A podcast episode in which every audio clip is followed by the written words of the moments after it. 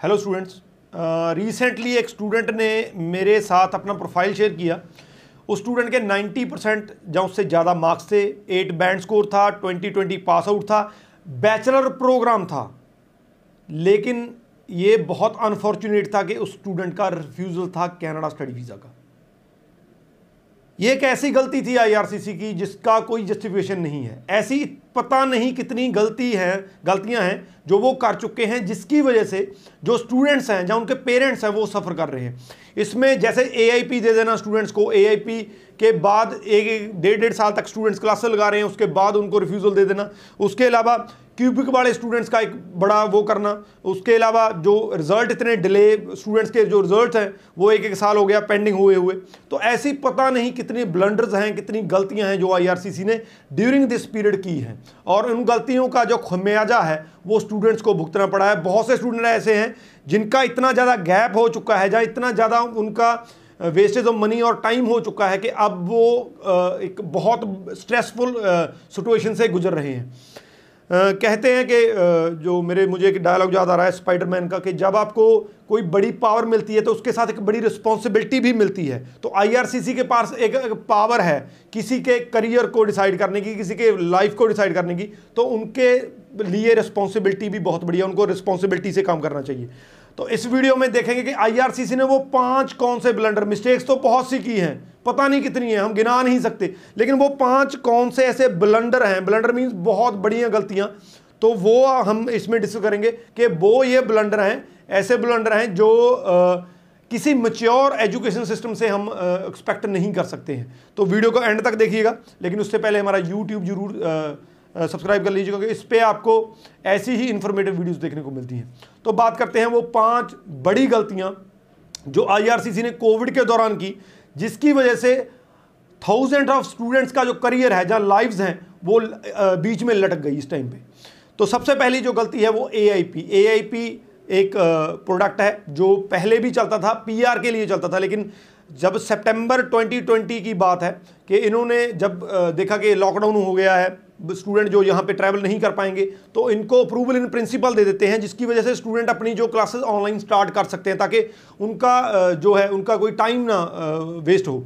तो उन्होंने एआईपी दिया। एआईपी जो है, अगर आपने नहीं सुना है, इसको अप्रूवल इन प्रिंसिपल कहते हैं। बेसिकली इन्होंने इसलिए दिया था कि हमने आपका एलिजिबिलिटी क्राइटेरिया चेक कर लिया है। एलिजिबिलिटी क्राइटेरिया में आपका प्रोफ़ाइल हो गया कोर्स हो गया, अगर कोई गैप है, यानी जिससे आपकी एलिजिबिलिटी बनती है कि आप एलिजिबल हैं आप एक बोनाफाइड स्टूडेंट हैं, आप कनाडा स्टडी वीज़ा का आपका अप्रूवल फ़र्स्ट एज हो गया है। तो इन्होंने उसके बेसिस पे ए दिया स्टूडेंट को, लेकिन साथ में एडमिसिबिलिटी फैक्टर जो है वो अटैच कर दिया। लेकिन उसी ए को लेकर जब स्टूडेंट्स ने एक एक डेढ़ डेढ़ साल क्लासेस लगाई, एक डेढ़ साल के बाद उस स्टूडेंट को एलिजिबिलिटी के बेसिस पे ही रिफ्यूज़ल दे दिया।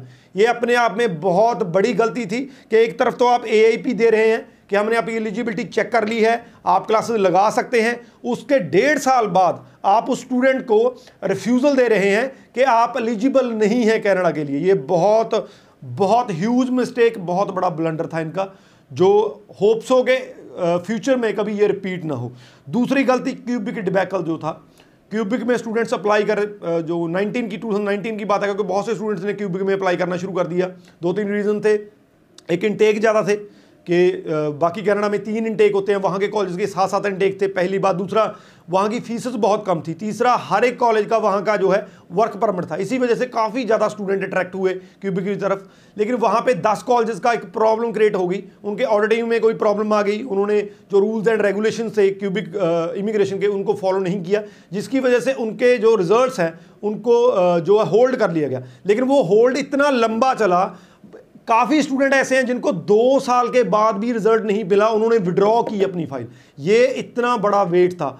आज तक मैंने किसी भी इमिग्रेशन हिस्ट्री में इतना बड़ा वेट स्टडी वीज़ा का नहीं पड़ा है कि दो साल के बाद भी स्टूडेंट को विड्रॉल लेना पड़ रहा है। स्टूडेंट को उसका रिज़ल्ट नहीं दिया जा रहा है। उसकी फ़ाइल एम्बेसी में पड़े पड़े सड़ रही है। तो ये अपने आप में एक बहुत बड़ा, इससे थाउजेंड्स ऑफ़ स्टूडेंट अकेले स्टूडेंट नहीं कहूँगा, उनके पेरेंट्स उनके घर, उनका करियर पता नहीं क्या चीज़ें बर्बाद हुई, क्योंकि उन स्टूडेंट्स का इस टाइम पे इतना ज़्यादा गैप बन चुका है और इतना ज़्यादा वो मायूस हो चुके हैं, इतना ज़्यादा हराश हो चुके हैं कि अब उन्होंने जो है कहीं पे भी ना जाने का, जहाँ हो और तरह के डिसीज़न सो ये एक बहुत बड़ा अपने आप में क्यूबिक का जो डिबैकल था, जो उस टाइम पे आईआरसीसी ने किया।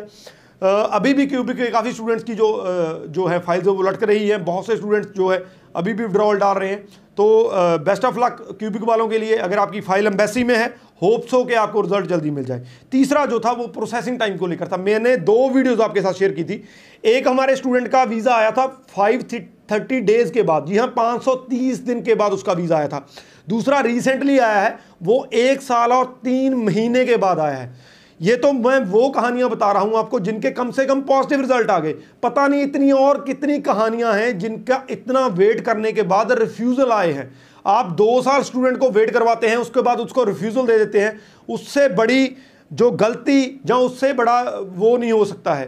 तो बहुत से स्टूडेंट का प्रोसेसिंग टाइम जो है, बहुत से स्टूडेंट अभी भी वेट कर रहे हैं ट्वेंटी ट्वेंटी वन वाले ट्वेंटी वाले वेट वेट कर रहे हैं। तो प्रोसेसिंग टाइम जो है कोविड के दौरान एक साल, डेढ़ साल आम चला है। बहुत से स्टूडेंट्स को एक एक डेढ़ डेढ़ साल के बाद रिफ्यूज़ल मिले हैं। मोस्ट ऑफ़ देम को रिफ्यूज़ल मिले हैं। तो ये इनका प्रोसेसिंग टाइम है। इसके साथ ही इन्होंने मैं आपके साथ वीडियो शेयर की थी। शिनोखना का नाम का जो सॉफ्टवेयर इन्होंने यूज़ किया आर्टिफिशियल इंटेलिजेंस उससे इतनी बड़ी गिनती में रिफ्यूज़ल आई। जो ये रिफ्यूज़ल आ रहे हैं, उसमें एक रीज़न शिनोक का भी है।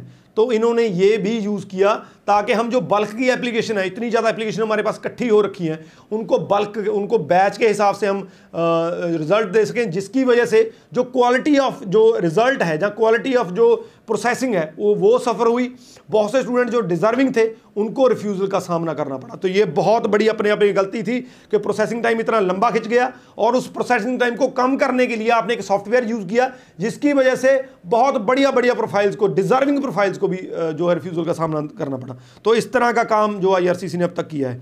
इसके बाद दूसरी कैटेगरीज की अगर मैं बात करूँ, उनकी तो मैस्करेट हो चुकी है, चाहे ओपन वर्क परमिट वाले हैं, वो रोते रहते हैं। मेरी खुद की वीडियोस के नीचे ओपन वर्क परमिट वालों का ये कमेंट होता है कि हमारा रिज़ल्ट कब आएगा? सर आप ओपन वर्क परमिट की बात नहीं करते हैं। क्या, किस तरह करें जब कोई अपडेट ही नहीं है?